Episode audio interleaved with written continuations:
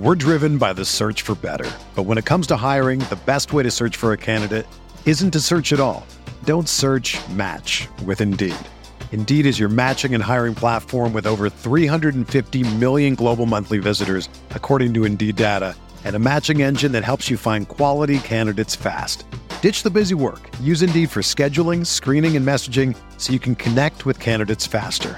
Leveraging over 140 million qualifications and preferences every day, Indeed's matching engine is constantly learning from your preferences, so the more you use Indeed, the better it gets. Join more than 3.5 million businesses worldwide that use Indeed to hire great talent fast. And listeners of this show will get a $75 sponsored job credit to get your jobs more visibility at Indeed.com slash BlueWire. Just go to Indeed.com slash BlueWire right now and support our show by saying that you heard about Indeed on this podcast.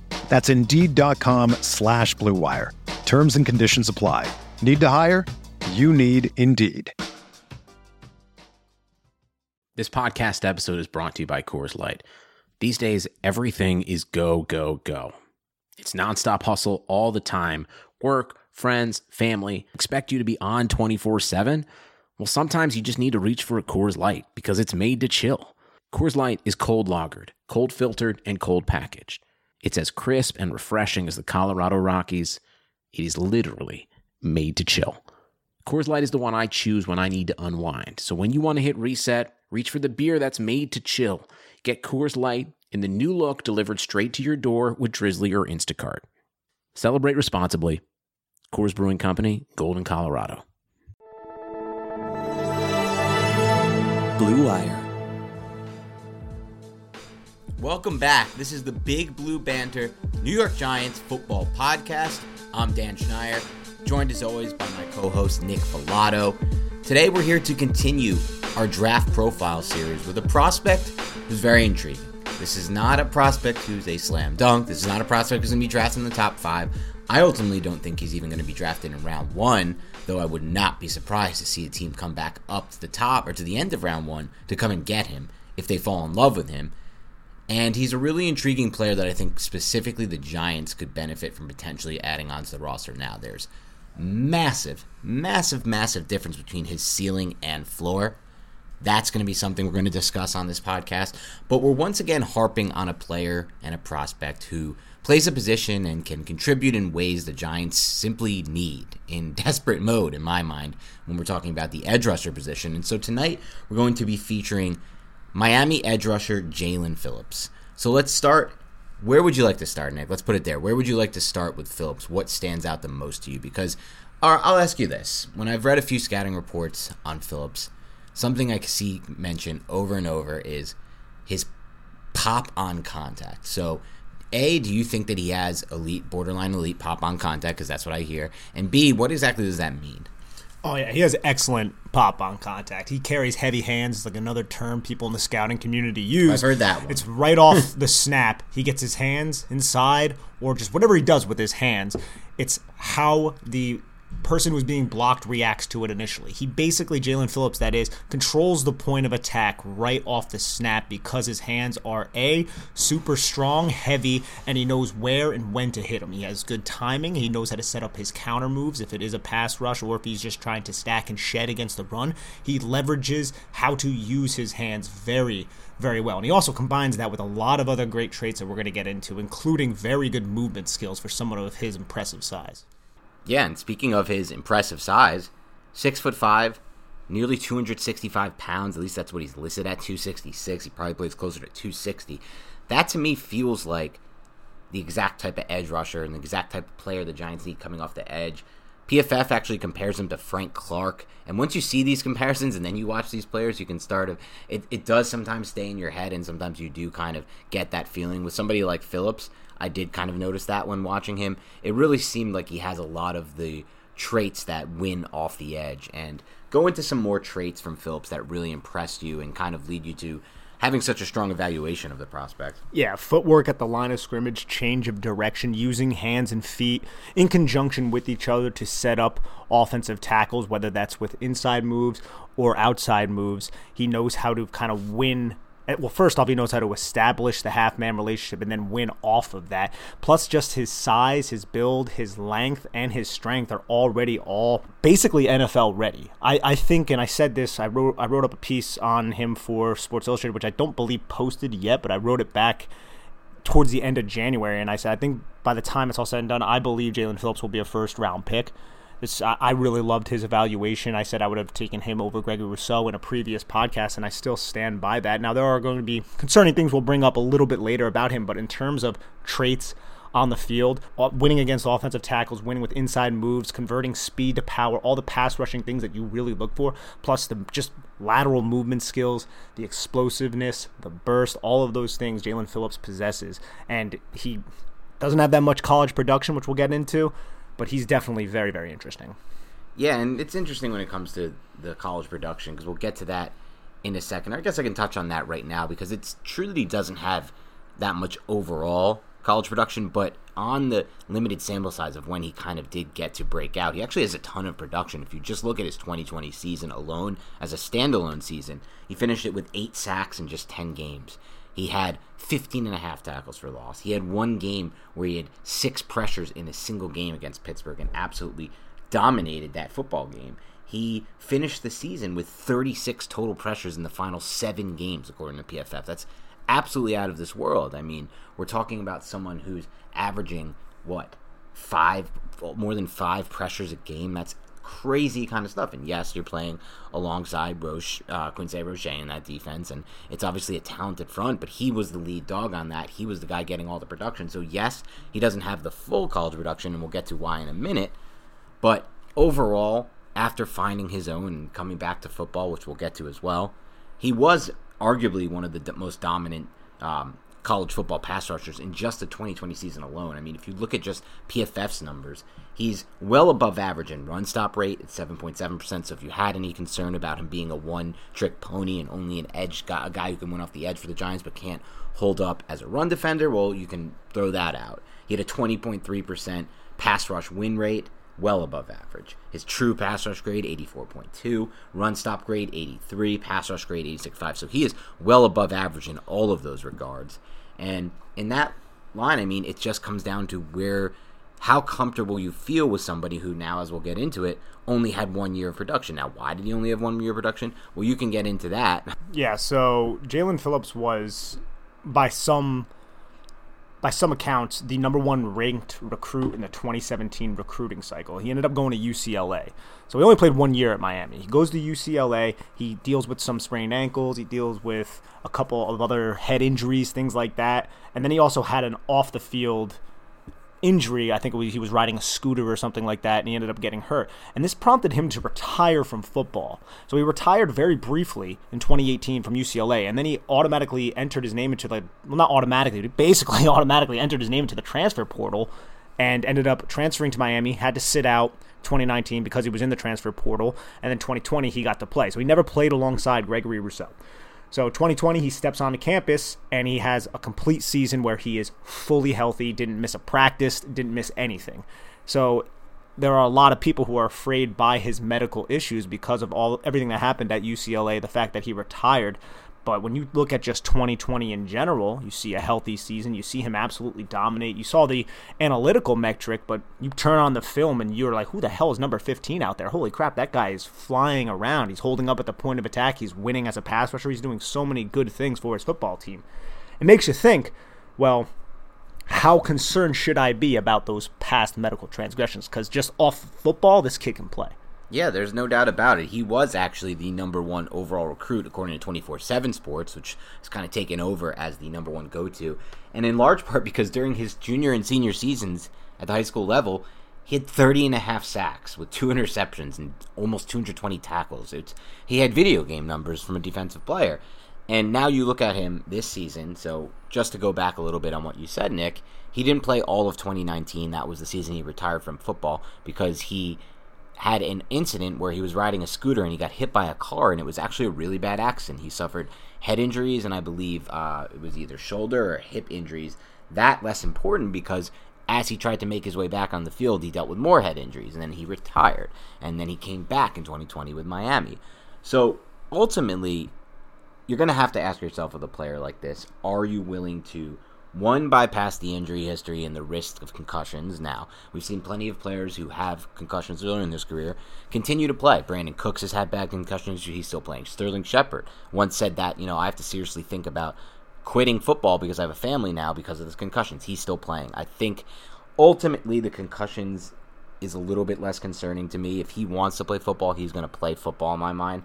But you also have to factor in that he really only has one year, at least at the collegiate level, of dominant production. Now, having said that, like you said, it's not hard for you to watch his tape and and as you pour through it to see that well, this guy might actually be like pound for pound probably the most productive. Like, do you think it's possible that obviously factoring in the floor, otherwise he would be the fifth or sixth, seventh pick?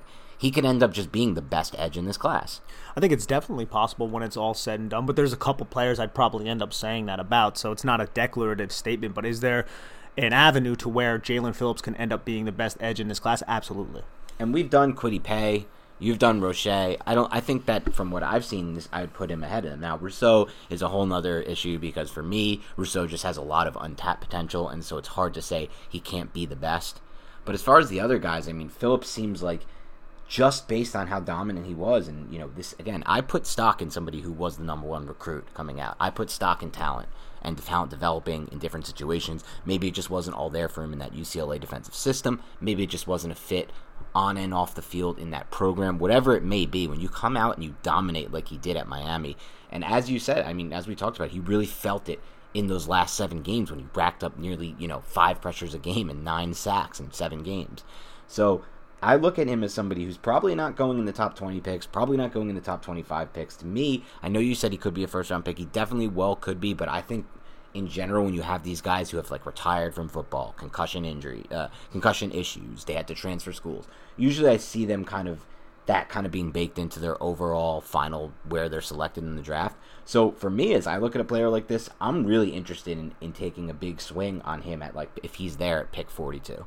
Oh, if he's there for the Giants, that would be a slam dunk type of pick if everything checks to out. Extent, now, you and I yeah. aren't doctors, so right, it would have right. to always come down to the medicals.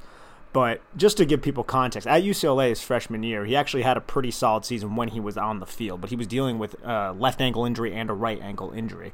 But he had seven and a half or seven tackles for a loss and three and a half sacks, and that was in his true freshman year. And then his sophomore year, he dealt with a slew of injuries, barely saw the field. And then in 2019, he opted out that entire season. So yes, you have to bake that into the evaluation, but you also want to look at the player, see his tape, and and judge it off the merits of the tape, and the tape checks out. Like for me, Gregory Rousseau, I, I see I see a lot of buildable parts to his game, and he had one uber productive season, just like Jaelan Phillips. But when I turn the tape on, to me, Jaelan Phillips looks like a much more advanced player than Gregory Rousseau. Especially as a pass rusher. Especially as a pass rusher, yes. And also with Phillips, he holds the point of attack very well. Like he's not getting bitched in the run game No. or anything like that. He can definitely hold his own as somebody who tasked to set the edge. Yeah, and even like Rousseau, he also has success winning against guards as well. So he can do that as well. He can line up from the inside and win. It's not just always, you know, outside the tackle, although obviously most of his snaps were outside the tackle, but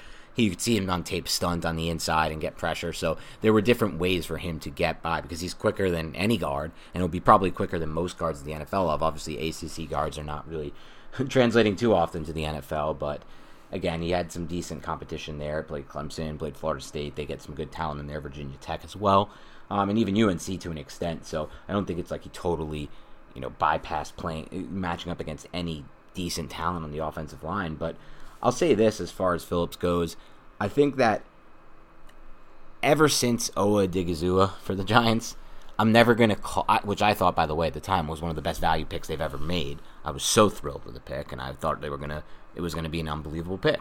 Ever since then, I'll never call a pick with this kind of injury, weird history, a slam dunk. What you're getting, but it is a, it, there's a floor. There's a floor to Phillips. He could quit football. They don't know. I mean, he could have no interest in, in, not no interest in the game, but decide, you know, well, I retired once, and now this is it for me. I won't know that. You won't know that. The Giants, quite honestly, won't really know that because you know you've seen Same thing happened not just with Owa, DeAndre Baker. They had no clue what was going to happen there. They seemed like they had a good grasp on him. Eli Apple, a player they took at what ten overall, and yet he really didn't have a good love for the game clearly. And so that's something they got to deem. But as far as just the upside goes, I do think that you're not going to get a pass rusher with his kind of upside beyond pick 2025 normally in any draft class. And I think with Phillips, you might have a shot to get him. I think there's a decent shot he's going to be on the board at 42. I really do believe that. I'm not as high on you as that. I would love for that to be the case at 42 slash 43 or whatever we're calling it on this specific podcast because hmm. if you can get a pass rusher with that type of athletic ability and that type of ability to string moves together, convert speed to power, use his hands in the run game, uses hands in the pass game, uses hands basically effective. I have hands written down in my notes so many different times. Just strong hands, grip strength. You want somebody who can control the point of attack with his hands in so many different ways in this game of football that we all freaking love to watch. And he's definitely somebody that can offer that type of upside. And honestly, the floor is all medically based. It's it's not skilled Yeah. based on the field. So, and that's something that I can't really weigh in on because I'm not a freaking doctor. But I do really, really like what I see from the tape. Yeah, well, medical. We're driven by the search for better. But when it comes to hiring, the best way to search for a candidate isn't to search at all. Don't search match with Indeed. Indeed is your matching and hiring platform with over 350 million global monthly visitors, according to Indeed data, and a matching engine that helps you find quality candidates fast. Ditch the busy work. Use Indeed for scheduling, screening, and messaging so you can connect with candidates faster. Leveraging over 140 million qualifications and preferences every day, Indeed's matching engine is constantly learning from your preferences, so the more you use Indeed, the better it gets. Join more than 3.5 million businesses worldwide that use Indeed to hire great talent fast. And listeners of this show will get a $75 sponsored job credit to get your jobs more visibility at Indeed.com slash Blue Wire. Just go to Indeed.com slash Blue Wire right now and support our show by saying that you heard about Indeed on this podcast. That's Indeed.com slash Blue Wire. Terms and conditions apply. Need to hire? You need Indeed. based and then also just mental, which we don't have Mm-hmm. Yeah, again yeah. have no grip Absolutely. on whatsoever. And I think again, you're you're probably right. He probably I still do like push comes to shove. I think it'll likely be a late first round pick. I do not think we'll go in the early first round based on this with that history. I think when you quit football, even if it's just for a year, it's it's something that gives people gives these draft evaluators some pause. I really do believe that. Um, and we'll see what happens there. But ultimately, my question for you would also be this, Nick.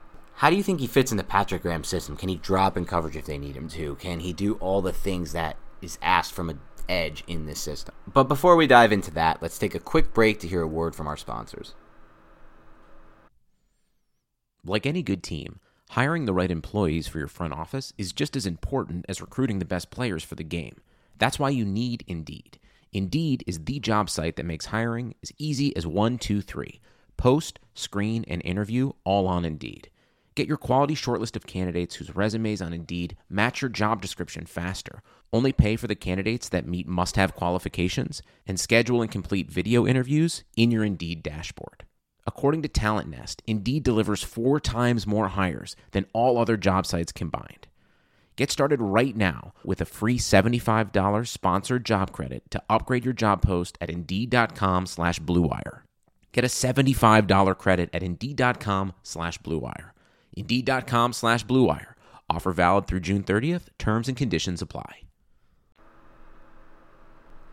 Yeah, Dan, I think he can translate to Patrick Graham's system because Patrick Graham is looking for a someone who can hold up the point of attack. That's why we liked players like Kyler Fackrell, and also someone who can move in space. And Phillips, yes, he's 265 pounds, but he is still someone who can move in space. That's not how you want to ideally use him, but I think he can be a boundary defender in a cover three drop and do that. Ideally, you want him rushing the passer because that's what he's very, very good at. But for someone of this size, he does have very, very good movement skills, lateral movement skills, burst, and athletic ability. Now, he's not he can bend edge and he can change direction really well as a pass rusher, but he's he's not like Harold Landry bending around the edge yeah. necessarily like that. But he does have some twitch, and that's something that you want to see in a 265 pound rusher. How flexible are they in their lower half? And he does possess that kind of flexibility. But I can see him playing that Carter Coughlin, Cam Brown, Lorenzo Carter type role and filling in very, very well there for Patrick Graham. Yeah, he may not have that um, what's it called that Von Miller edge bend like you're talking about, but he doesn't need it because he also has, like you said, really good lower body agility. It may not be that that you know pinpoint. You know, you said Landry, he's also a good example of that type of edge bend, but you see the moves he sets up, and a lot of them are with his quick feet and with his ability to kind of change direction with the lower half. Almost kind of looks like a basketball player sometimes out there when you watch him. There have been some really good cut ups of, of um, Phillips going around Twitter lately as he's starting to kind of catch some buzz. People have, you know, created this buzz for him on draft Twitter. He's starting to move up, I guess, the draft Twitter ranks. I don't think that has any real impact on where these teams are taking players, but that's certainly, he's becoming a buzzy guy. And so, yeah, I think ultimately, if you draft a player like Phillips, you have the chance. Now, this is, of course, if he lasts to 41 or 42 or 43, wherever the Giants are taking. I think it's 42, but you know, it seems to change every day according to different sources we hear from. I'm sticking with 42. But if he does get you there, what you do have the chance, in my opinion, of getting is a year one difference maker as a pass rusher, which is almost impossible to find in the draft. Chase Young did it for the Reds uh, for Washington last year. Burns did it when healthy for uh, the Carolina Panthers, but you don't see too many examples of these year one immediate bang. They're one on one winners in the pass rush game, and I think he can be that for the Giants. I don't know if I feel comfortable saying Kwity Paye can be that year one. I don't know if I feel comfortable saying Rousseau can be that year one. And other than that, I really don't see too many players who really strike me as guaranteed edge presence, win one on one pass rush winners. So it does get me excited. Now I'll say this: is he someone you would consider taking at eleven? Because I know, and I'll say this, I forgot to just mention him. So before I say that, U- Ojulari, who we talked about earlier, not on this podcast yet, but the Georgia pass rusher, someone we will get to, someone we're excited to get to, and someone who, when I watch, can also win one on one with pass rush moves. How would you compare those two? Because I know you earlier mocked Ojulari to the Giants at 11. Would you put Phillips in that same category, someone you feel comfortable taking at 11? I'm not done with Ojulari's uh, film evaluation quite yet, but I've just seen Georgia's defense, and I think there's a misnomer that he can't play the run because he is one of those bendy, really bendy, really twitchy, really explosive type of pass rushers. But that dude can play the run. I think he has a little bit more twitch than someone like Jaelan Phillips, but I think Jaelan Phillips has a little bit more pop than yeah. someone like Ojulari. I think Jaelan Phillips is longer than Ojulari. He's bigger, has more of an NFL frame than someone like Ojulari. And to your one question that you said, would I consider him at 11? I think it's somebody that is in consideration. I don't think it's ultimately going to be the pick because of all the negatives that we've kind of discussed on this podcast. But that's why I think if it he did last to 42, 43 in that second round, if Phillips was still there, I would definitely love that type of upside swing in the second round. I know it's burned the Giants in the past with guys like Marvin Austin and players like that. If we're going to go back a decent amount, but I, I, would I would absolutely love it. And obviously, the scouts, the general manager, they're going to have some sort of interviews with these guys. It might not it's not going to be like in a traditional year, but they're going to get to know these kids to some extent. And I think if everything checks out from that and the medical standpoint, adding someone like Phillips would just be an absolute would, would be amazing in the second round. Yeah, I'm I'm totally on board with him at 42. I'm not on board with him at 11. If it was just me, I would never take someone with that injury history at 11. I also personally just think that the class of corners and and wide receivers at the top of the class, at least those who will be available at 11, are too good to pass up personally. And then if you also throw in the mix taking one of these guys over like a Micah Parsons, I don't know if I could I could be get on board with that either. I just see too many red flags. But I will say this: I'm in agreement with you that even though you've had your Marvin Austins in the past and players like that who uh, ultimately also had a year off from football before the Giants drafted him, and then was a total bust with the Giants. I think that's the right play. I think you should be swinging for the fences when you're in the draft. I think you should be drafting based on dominant traits. You look for somebody who has a dominant trait that can translate. I don't think you should be drafting these 4 3 type defensive ends who rack up 10.5 sacks on their crappy college team against crappy tackles that they're never going to face in the NFL. I really do believe that you should be swinging for the fences. And if you miss, you miss. It's not that important. It's not you don't lose much by missing out on the Adrian Clayborn type defensive ends of the world or the you know the Carl Nassibs of the world. You know these players even from the last draft class, a player who I was not very excited about, AJ Epenesa, who I do not think had a really strong rookie season for the Bills. Just attacking Iowa over here. Yeah, I am coming hard at Iowa right now with the Clayborn and Epenesa. It just seems like they do have a lot of these types of four-three ends, guys that are productive at the college level against their crappy tackles that they face, but just don't have the traits that translate. So I do think Phillips is a type of guy who does have the transit traits that translate, and it'll be interesting to see how his draft, like where he goes in the draft. Everything's going to be so different without the traditional combine. You're not going to get all these numbers to crunch. You're not going to get teams talking at the combine, leaking stuff. So I'm really intrigued to see where a player with this type of profile, again, number one recruit out of high school, corner 24 7, had to retire, decided to retire from football, got hit by a car on a scooter and, and suffered bad head injuries, then had more concussions, and then let that which led him to quit, and then came back, had a decently slow start, honestly, for Miami, and then over the last seven games was the best pass rusher in college football by far. Yes. And so, and then you watch him on film, and like you said, incredible pop, length, holds up against the run, has literally almost everything you want out of a pass rusher. Yeah, the combine stuff actually could hurt. Just the difference in Yeah. combine could hurt a player like Jaelan Phillips. Anybody with a lot of medical type of questions. Those are the guys who are going to be who are going to suffer the most because of everything that's going on with COVID at the moment. But uh, again, I want to circle back to something that I said a little bit before about Jaelan Phillips. I, I'm not saying that he's stiff. I'm just saying that he he's not as twitchy as some of Yeah. the other guys. He can bend around the edge and bend through contact. He does possess those type. I'm just saying that that's not an elite trait of his. I want to make sure I just lay that out there. Yeah, no, no doubt. That's important to lay out, and I knew what you meant, but now everybody else has a good idea of that. All right, Nick. Anything else you want to touch on on Phillips? Or you want to get to a little bit of Giants news? We've one small item to get to as the offseason trickles on. I, I think Phillips is going to be a rising name that a lot of people are going to start uh, maybe talking about a little bit more. And we saw it a little bit over the over this past week when people started putting clips up of him on Yes. on uh, Twitter on the Twitter sphere because it's uh he's definitely somebody that has uh, caught a lot of people's eye, and I think it's rightful.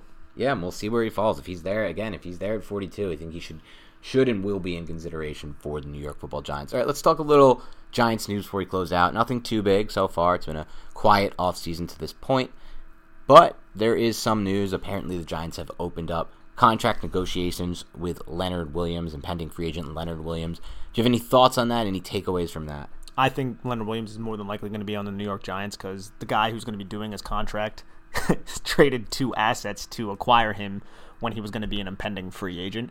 So I don't really have much. It's it's probably just something that we all assumed was going to happen sooner or later, and hopefully they get a deal done that is not going to totally screw the Giants over because he has a ton of leverage right now, coming off of a double-digit sack season, which is kind of incredible. Yeah, I mean, listen, Dave Gettleman didn't trade two draft picks, including an early third round draft pick, for a guy who was going to be a free agent one season and then broke out, literally, and his contract year broke out to then not re sign him. That's not Dave Gettleman. It doesn't make sense to really not re sign him. You got to pay him. And listen, if it is a contract year, and I know he didn't have a really good PFF pass rush win rate, but when me and Nick watched the film, we were completely fine with how he won as a pass rusher. And they're not. He's not a bendy guy off the edge. It's not how he's going to get his sacks. But he's a guy who fights. He continues through every snap and through every whistle, and he's really good in those stunts. And as the Giants, this is all he was doing. All of this without really any presence next to him on these two man games and these stunts. He had literally guys like Carter Coughlin and you know to some extent like for parts of the season, guys like Fackrell and just players that just don't really have it in them. So I think based on that, he'll be re-signed. I think, like you said, though, the Giants have lost all leverage. They lost all they lost a lot of leverage when they made this type of trade for a player that was an impending free agent, and they lost even more leverage when he had a breakout season. So he's going to get paid a sizable chunk of, of money. I think that when it's all said and done, his contract will be similar to Aaron Donald's, but a little differently structured. I think it'll only be a three year deal because I think that he is going to want to hit the market again. And I also think that it's going to be so much harder for him to get close to that Aaron Donald deal in this type of offseason when the Giants can just say, look, the cap is down. We don't have the money. COVID this, COVID that.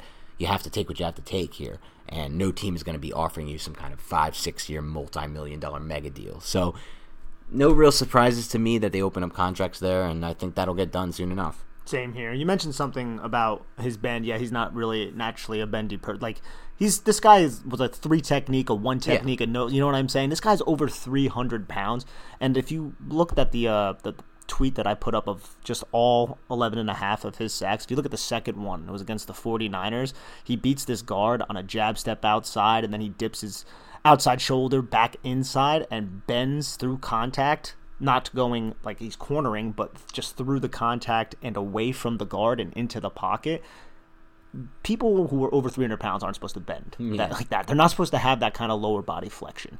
And Leonard has that. Leonard, he, I'm telling you, you give him somebody else opposite of him that can unlock a really, really interesting type of defensive Yes. line. Now it's going to be on the Giants to to get Patrick Graham that kind of And it's not going to be easy. It's almost impossible to find those assets. they're absolutely. ridiculously hard to find. They're almost impossible to find in the draft, and they're even harder to find in free agency. That's why it's part of the reason why so many people, myself included, weren't just sitting there all thrilled when the Giants beat the Redskins, beat the Washington football team in that game two seasons ago. Because what they knew is, what we knew is, we're not getting the unicorn. Chase Young is essentially a unicorn. You're just not.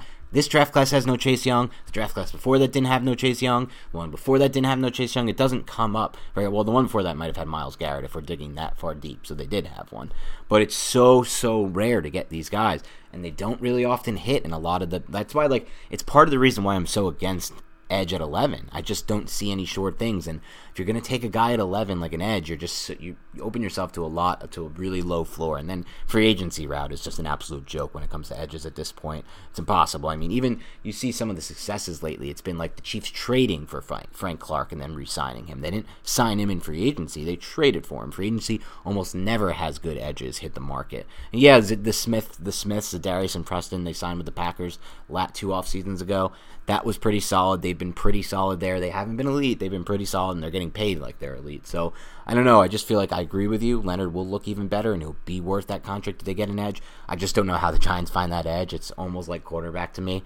Um, but I will say this: I'm not going to be disappointed when they give him this massive contract, and I know you're not either. And for those of you who missed it, you can check out Nick's Twitter. Um, I think he posted it yesterday or the day before. It was a video cut up of all of Leonard's sacks, so you can watch and be the judge for yourself.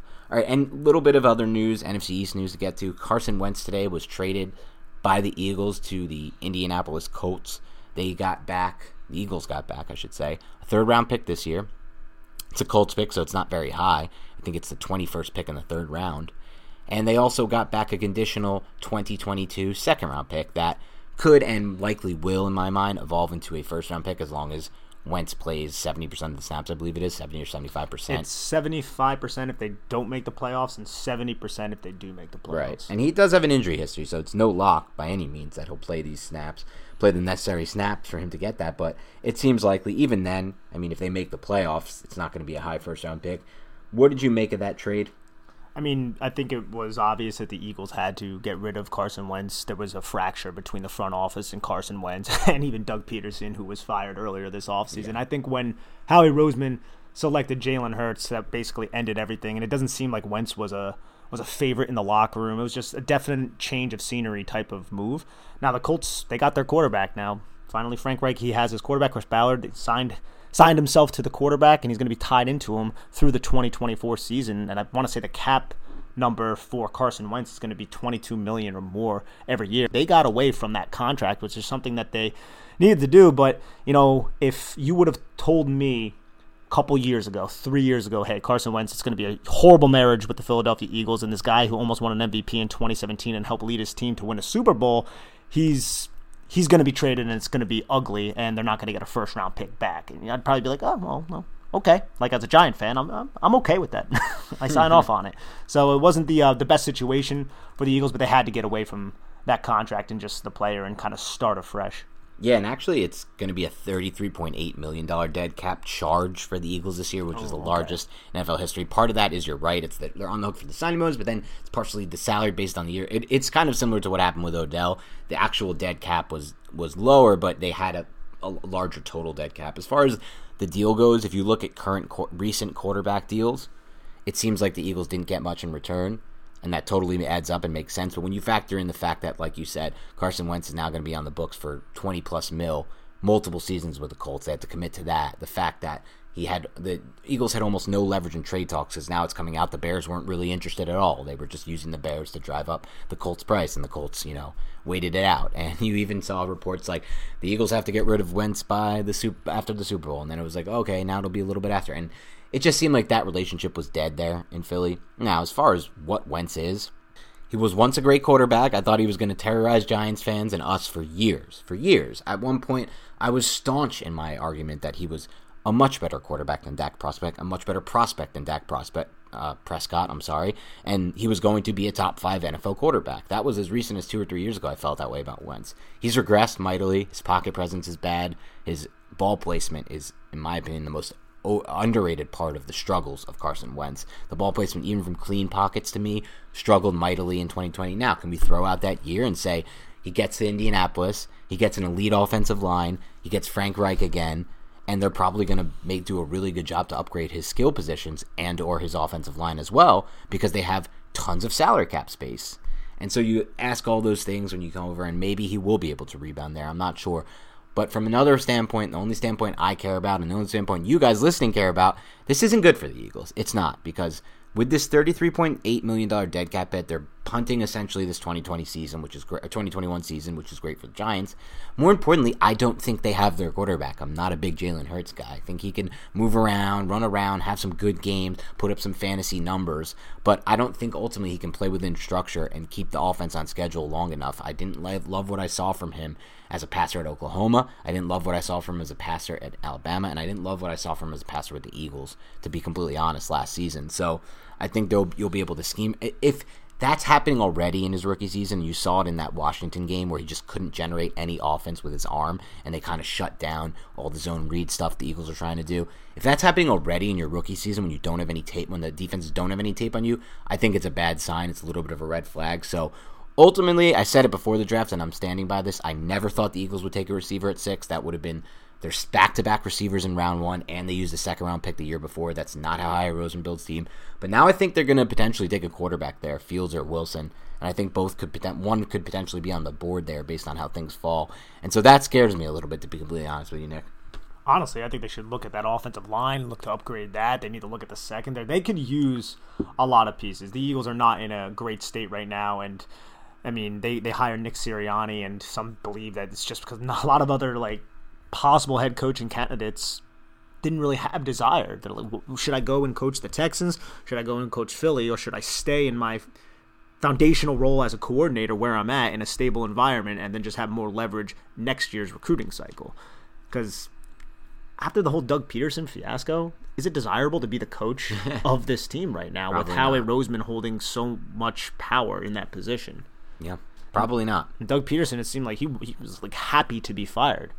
You feel like he felt like he earned more credit and wasn't being given it yes. by the front office of the Philadelphia Eagles. Yeah, it does feel good to see a rift with the entire Eagles organization right now. It's not in good shape. That could all change if they do land Wilson or Fields or Trey Lance and they end up being unbelievable. Literally changing the snap of a finger. Like I don't care about their roster, don't care about anything. If they have the quarterback, that's it.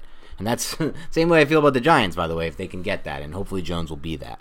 But right now, as it stands this moment, with Jalen Hurts as the only quarterback on the roster, a roster that is old at almost every position, like you said, and could use talent upgrades at literally almost every position. I don't think I could think of one on the roster besides maybe IDL. Yeah, IDL's even that's getting older as hell with Malik yeah. and Fletcher both getting older, more injury prone, and obviously they have a right tackle who's the best in football when healthy. But you know the other tackle position, Andre Dillard, I don't know. I used I liked him a lot coming out, but he's been injured a bunch, so it's interesting there. I think ultimately it's a really good positive development for the Giants because you you don't want to have the hardest division in football. Um, you never want to play against that. You'll take we'll take a bad division, okay? We'll take that. I, I'm I'm not someone who's ever going to complain about that. All right, Nick. Anything else you want to touch on on recent news or?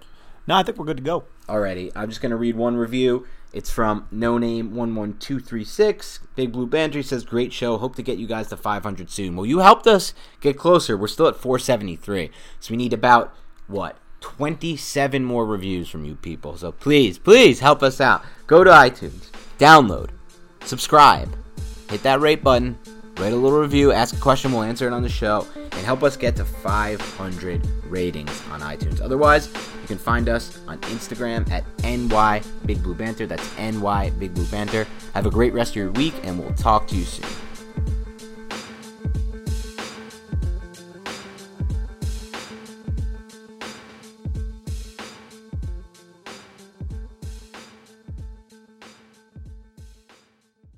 Everyone is talking about magnesium. It's all you hear about. But why? What do we know about magnesium?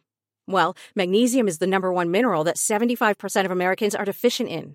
If you are a woman over 35, magnesium will help you rediscover balance, energy, and vitality. Magnesium supports more than 300 enzymatic reactions in your body, including those involved in hormonal balance. From functional medicine doctors to mental well being and female hormone experts, we all know that magnesium is the one mineral to improve all aspects of well being and health. But which one? Magnesium Breakthrough from Bioptimizers, the trusted choice recommended by leading experts with seven best absorbed forms of magnesium to ensure your body receives the support it needs for overall well being. Go to bioptimizers.com slash balance today and use code BALANCE10 for 10% off. Support your journey to wellness at B-I-O-P-T-I-M-I-Z-E-R-S dot com forward slash balance. Magnesium Breakthrough from Bioptimizers, your foundation to optimal health and vitality.